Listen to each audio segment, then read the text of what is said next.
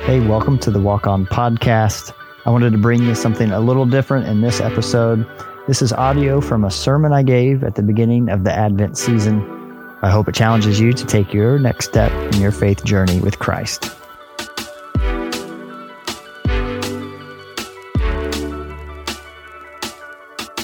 Uh, we started decorating at my house this weekend, trying to get into the Christmas spirit. And uh, for us, one of the decorations that we put up every year, we have a collection of these um, little nativity sets. I think we got a picture here of some of them, just a few of them. But we have this scraggly two foot tree, that this little fake tree. We put these little miniature nativity sets on, and these are sets that we've collected as we've traveled, gifts that friends or family have given us, and each has kind of a significance to it, you know. And uh, this this triangle one right here was the, the one that started the collection. I made this when I was in preschool, actually.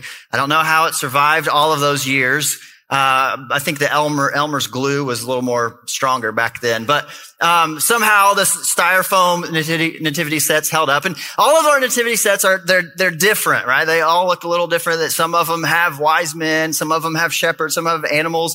This one down here, you can't really see it, but it's actually marshmallows and they're sitting on a graham cracker, like a s'more nativity set. Um, kind of, I don't know if it's sacrilegious or not, but we thought it was cute. Uh, but, but they all look a little different, have different things, but uh, every nativity set we have has one thing in common. Every nativity set has baby Jesus in a manger, right? Right, and rightly so. Uh, that's the, that's the focal point of Christmas. It's what we celebrate. And as Christians, there is a beauty and a power to the incarnation right? We, we believe that the word became flesh, that God put on flesh, made his dwelling among us. Uh, and Jesus was not just some random birth, but there's significance to it. But yet at the same time, we recognize that that baby in a manger is just one scene and an epic story of how God has been moving throughout history to redeem and reconcile humanity and bring them back into right relationship with himself. And so this whole series, what we're attempting to do is to, to look beyond the baby in the manger, not to dismiss it, but to understand how it fits into this bigger picture. And when you understand the broader story of how God has been working throughout history, then the baby in the manger takes on so much more significance and power when you understand how it fits into this, this broader epic. So today we're talking about that Jesus is uh, more than just this baby in the manger, he is actually Israel's long-awaited Messiah. Messiah. We're going to be talking about what is this concept of, of a Messiah. Uh, so a, a, couple of things. One, um, Messiah, uh, the meaning of Messiah, it means the same thing as Christ. Messiah is a Hebrew word. Christ is the Greek uh, word of the, the same meaning. And so when you say Jesus Christ, it's actually a title, not a name. So when I first became a Christian, I thought when you talk Jesus Christ, I was like, oh, that's his last name. Uh, but it's not. You're saying Jesus, and when you're saying Jesus Christ, you're actually declaring who he is. Jesus, the Messiah. Jesus, the Christ. So Messiah has the same meaning as Christ. And this idea of Messiah has deep roots in uh, ancient Judaism. And so the Jewish people uh, believed that there's God was going to send this promised king who would come and bring deliverance and rest, restore Israel to, to greatness. And uh, this idea of a Messiah took hold uh, early on when when the nation of Israel was in exile in, in Babylon and, and other times when foreign rulers were, were ruling over the nation because they had this sense that God had given them this responsibility to be his representatives to the world, that through him God was going to redeem the world. And in any time that they were not uh, in, in power. They're kind of under the control of this foreign power. They looked around and said, okay, wait a minute. This is not, this is not how God wanted it to be. This is not what God promised. So there must be something else. And they begin looking at um, glimpses throughout scripture, the Old Testament law and the prophets and things that prophets said. Little glimpses and little prophecies that one day God would send a king to come and deliver the nation of Israel, to bring them back into greatness and influence to be the kind of people that God intended them to be. And so this idea of Messiah set into the mindset, and it was so true, especially in the first century, uh, during Jesus' time when Israel was under Roman rule. It was another time that there was a lot of talk and a lot of looking for this Messiah, this coming king who was going to come and uh, that God promised to come and redeem Israel. But today I want to spend our time focusing in terms of the Messiah and in terms of how the Messiah smells. Now that's kind of a weird thing, right? like, what are you talking about, Brett? Uh, but you have to understand, uh, right? It, the Bible, like those were real people and real experiences. And so when God interacted with them, they experienced God and the things around them with all of their senses. So, so they, they saw things and heard things and felt things and I also smelled things. And for us, uh, our sense of smell is actually the strongest sense that's linked to our memories and that's why you can smell something and you can just immediately have this association or this memory pops in your head, right? And it's so true around the holidays with Christmas. Think about all of the smells that you associate with Christmas.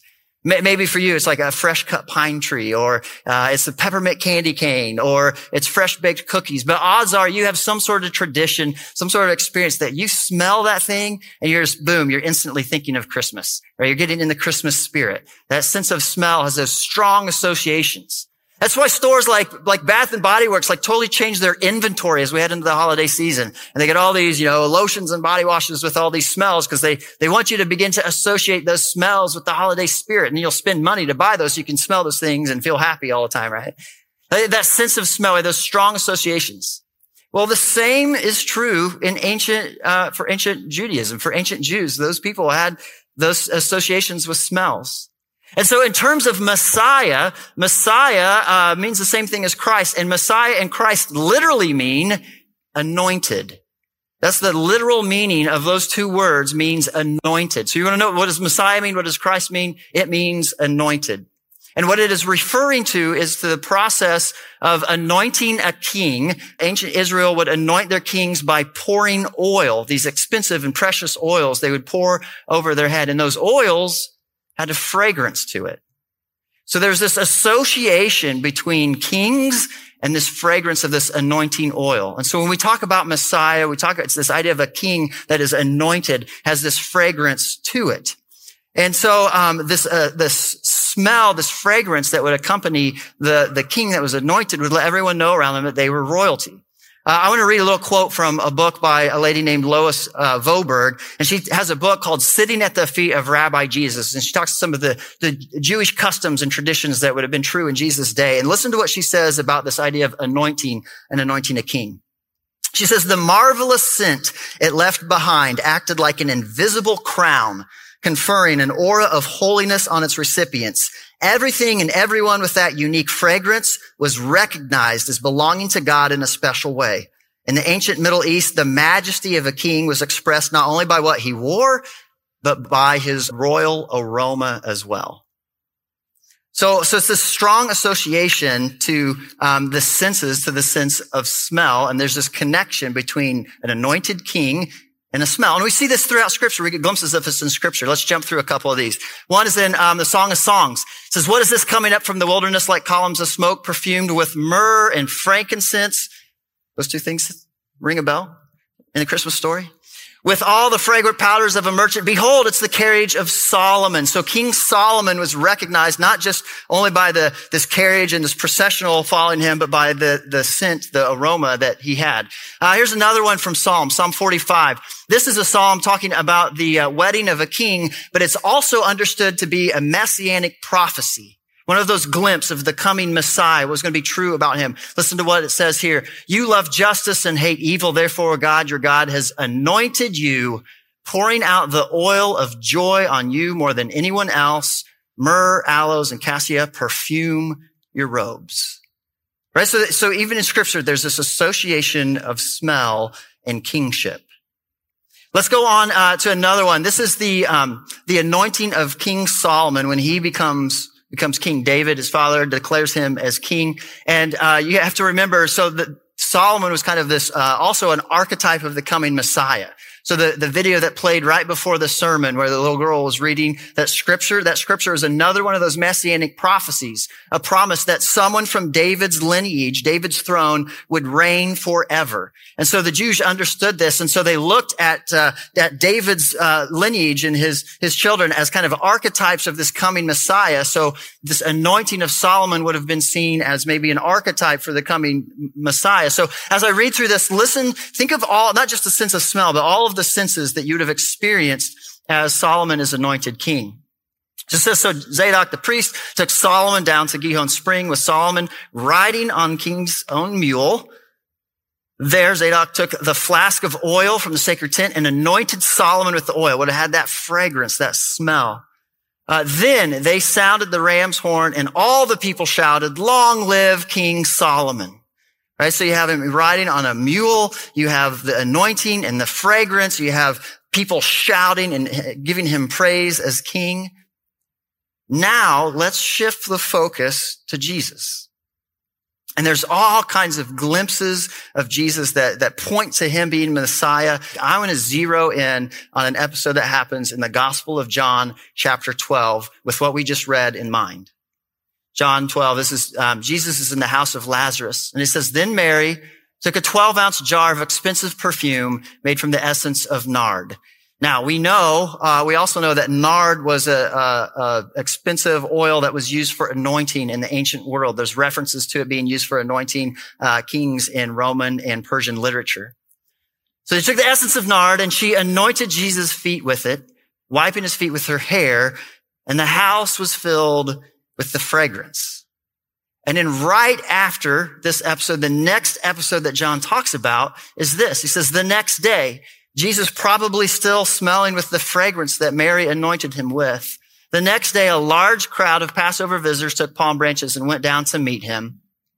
They shouted, praise God, blessings on the one who comes in the name of the Lord. Hail to the King of Israel. Jesus found a young donkey and rode on it, fulfilling the prophecy that said, and and John specifically points out another prophecy in, in from Zechariah. Uh, it says, don't be afraid, people of Jerusalem. Look, your king is coming riding on a donkey's colt. So John connects the dots immediately to this prophecy in Zechariah, but then also the surrounding events. Does it sound familiar? Jesus riding on a donkey, an anointing, a fragrance, people shouting praise to the king. What is John trying to do as he writes this gospel? What is he trying to get across here? Now, I want to pause and just point something out that sometimes people point and look at the uh, gospels and, and they read through and they see inconsistencies, seeming inconsistencies in the gospel accounts, and they, they just kind of dismiss them and say, well, like, they can't be true. They can't be right. And the truth is, when you look, there's, there's four gospel accounts, Matthew, Mark, Luke, and John. And they all uh, write things a little bit differently, explain things a little differently, especially John from the other three gospels. And, and you read, and so in particular, this, this episode of anointing, uh, is a little bit different in the other gospels. There's some different circumstances around it, happens at a different time in Jesus' ministry. And so you can look at those and say, wait a minute. These guys, if these guys are eyewitnesses, then their accounts should line up, right? Uh, and so they have it in a different place and the, this detail's different here and they kind of contradict each other. So this can't be true. And you just kind of dismiss the whole thing. But you have to realize that the writers of the Bible were not modern historians. They're, they're not trying to hold themselves to these standards. They're trying to communicate a broader truth. And so John, who lived with Jesus and was an eyewitness through his ministry and wrote all of those things down, he wrote them down not to give like a, a time, a moment by moment factual, you know, this happened and this happened and this happened. He wrote them to, to explain a broader truth and so he took these things that he saw firsthand and then he edited them and, and, arranged them in such a way to connect the dots to something larger.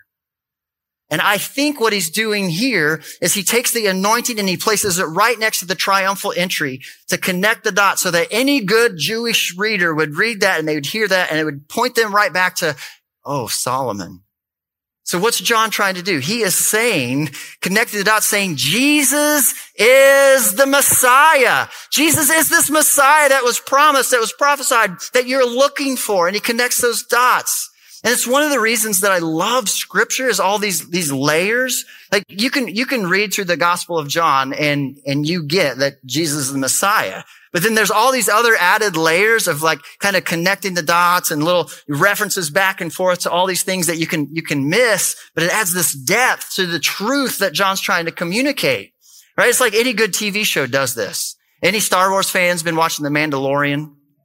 Yeah, all right, yeah, Baby Yoda, right? You can watch The Mandalorian not knowing anything about Star Wars, and it's still a good show, right? Baby Yoda's cute, and uh, you know, you, you go through, you can enjoy it. But what makes The Mandalorian so enjoyable is there's all of these little references to the other Star Wars movies, all these little Easter eggs that hint back to these other things, and so you watch it, and you're like, oh, they are referencing that. Oh, they are pointing to that. Oh, they are talking about this. That's what John is doing in his gospel. It's the beauty of scripture. That's why I love scripture. It just comes alive and there's this depth and all these layers and connecting the dots and all these things. And John is doing that to speak loudly and clearly that Jesus is the Messiah. He's this Messiah. He is the anointed king and his fragrance spreads around and we can recognize him for who he is by this aroma, by this fragrance. Jesus is the Messiah. So the question is, if John was so clear in that if Jesus was doing these kind of things that pointed to him being the Messiah, then why did so many people miss it? Right? Not, not every Jew in Jesus' day believed that he was the Messiah. In fact, that some of the Jews were actively against him and, and led to, to his death. And I think part of it is because Jesus was not the kind of Messiah that the Jews were looking for. They had in their mind what this Messiah was going to be. And they, they had it in, in, terms of a, of a great political leader that was going to lead this political rebellion, that was going to bring about deliverance from, from the Roman authorities. And when they looked at Jesus' life, there were these seeming inconsistencies. There's all these interesting dichotomies in the life of Jesus that sometimes we kind of just take for granted on, on the other side of this. But for the Jews of the day, they would have been, wait a minute, that can't be true. That doesn't line up, right? I mean, Jesus, we already hinted that Jesus was the newborn king that was given frankincense and myrrh, these things that were associated with kings by the wise men. But yet at the very same time that he was declared the newborn king, he's this helpless infant with no place to lay his head but a feed trough in a barn. Hardly the place you'd expect royalty to be born, right? Uh, we talked about how Jesus was anointed as king and he had this fragrance of a king. But yet it wasn't anyone in authority, any priest or any political leader that did the anointing. It was this unknown, unimportant woman. How can that, how can the Messiah be anointed that way? It doesn't add up. Right? We talked about like you read scripture and Jesus is openly declared that he is the king of the Jews. But it wasn't any of the Jewish leaders that declared that. In fact, it was the Roman authorities that declared him king of the Jews to mock him as they tormented him and beat him and executed him on the cross. And as you read through the Gospel of John, the next time you see anything about anointing and about these, these fragrances, it's when Joseph of Arimathea takes Jesus' dead body and anoints it and places it in a tomb. What kind of Messiah dies? And all the hope of Jesus being this great political leader to overthrow Roman rule and bring deliverance to the, the Jewish people died the moment that Jesus was placed in the tomb. And they dismissed him. There's no way he's a Messiah. But then we know three days later, some ladies come with more anointing oils to finish the work on Jesus' body. And they arrive at the tomb. and It's empty. Jesus rose from the dead, definitively declaring that yes, he is God's chosen Messiah. And Jesus' inauguration as king wasn't just accompanied by these precious oils anointing him. It was also accompanied by the stench of death. His death on the cross paid the price for you and for me. It was a ransom for us. paying the thing that separated us from God, and now we can truly be united for, uh, with, with, with God. And the, the problem was the Jewish people, their, their view of Jesus was too small. They were thinking just in terms of Israel, just in terms of, of, of, a political overthrow. And no, listen, the Messiah wasn't just for the deliverance of Israel, but God sent Jesus as the true Messiah to deliver every human heart that has ever lived. It's bigger than you think. And this baby in a manger becomes a Messiah that delivers the entire globe delivers you and me from the things that separate us from God. It's bigger than you could possibly imagine. And that baby Jesus in a manger is just one scene in this epic story of God working throughout the history of the world. And you know what? He's not done. We're still a part of that story. And so this whole series, we're talking about beyond the manger. We're beyond the manger right now. We're a part of, of this kingdom that this true king, the anointed king Jesus is bringing to bear on the world. And we have a, a role to play in that. So with everything we talked about in mind, with the anointing and fragrance and the triumphal entry and Jesus' death, let's read what the apostle Paul has to write to the followers of Christ trying to live this out some 20 years after the resurrection of Christ. It says, but thanks be to God who in Christ always leads us in triumphal procession and through us spreads the fragrance of the knowledge of him everywhere. You sense any themes that point back to anything else we've talked about today? He says, for we are the aroma of Christ to God among those who are being saved and among those who are perishing to one a fragrance of death to death, the other a fragrance from life to life. And I love what he says here that we are the aroma of Christ. Jesus Christ is the anointed king. He is the Messiah. But today we are his body. And so in the same way that that fragrance of anointing, anytime that anybody was around that, they smelled that, they associated it with the king, with the Messiah. We are now, we, the church, we are now that fragrance, that aroma. And the way that we live our life and the things that we say and the things that we do are the aroma that let people know they are in the presence of the king. You tracking with me? We have a role to play beyond the manger. We are the aroma of Christ. We are to spread the fragrance of the knowledge of him everywhere we go. We spread the fragrance, the knowledge of him through what we do and how we live our lives. But, but, to spread the aroma of Christ, we first must be with him. We first must be with him.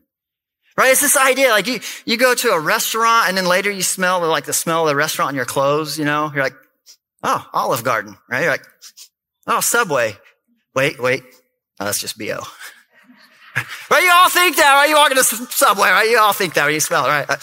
No, right. It's this idea. Like you walk in the restaurant wherever you go, or if you're around somebody that has a strong perfume or strong, um, strong cologne on, like you leave their presence and you still smell that aroma on you. That's, you carry the, the smell, the, the aroma of wherever you've been.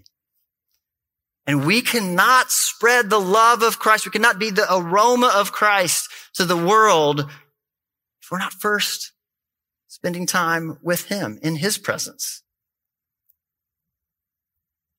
And I have to admit that too often I've messed this up. Too often I've fallen short on this and I've let my, my own selfish desires, I've let my own agenda, I've let my own bias kind of drive and dictate how I live my life. And when I interact with people, even though if I'm like, oh, I'm a pastor, right? But I interact with them in terms that benefit me and my selfishness. What do they smell? They don't smell the aroma of Christ. They smell my own stink. And church, too often we've pushed people away from Christ by the way that we've lived in our own selfish desires because we've failed to be with Christ. We've failed to let him transform us from the inside out. Listen, people are going to miss Jesus. They missed him in his day. They're going to miss him in this day. Right? That's why Paul talks about to some the fragrance is a, the smell of death and to others is a fragrance of the smell of life. The Bible talks about how people are blinded by their own sin. They're going to miss Jesus. Listen, they don't need any help from us pushing them away. In church, we got to be better than that. We have to be people that spread the fragrance of the knowledge of Him everywhere we go and not our own stink. Right? Because that's just going to push people away. There's, there's enough challenges to, to looking and understanding that Jesus is the Messiah. He's the true King. The church doesn't need to be a hindrance. We should be pointing them by the way that we live our life, by the way that we're letting Christ transform us to change us from the inside out. And then through our love, through our generosity, through the hospitality that we show, through the way we live our life and the things that we talk about, we point them to Christ. We're the fragrance of the knowledge of Him everywhere we go. Right? So, so what are the habits, the routines, the things that you can do in your life to be able to carve out some space, to open your heart, open your eyes to God's presence with you? Right? Because God is with you. It's just so often we get focused on our own stuff. And we got to pause. We got to stop. We got to carve out some intentional space to say, okay, God, I'm here. Speak to me. Work in my heart. Transform me first. Let me be with you and then use me as I go out. Let's pray. Jesus, we, we just want to pause. We want to give you the praise, the honor, and the glory that you deserve, that you are the Messiah, Jesus, the Christ. You are the anointed King. And by declaring that, we're declaring that we're not kings and queens. We're not in charge of our own destinies, but we submit to you because you are the good king. You're the king that rules with love and mercy and grace. And then, Jesus, help us seek you out to intentionally spend time with you. And then help us spread the fragrance of the knowledge of you everywhere we go.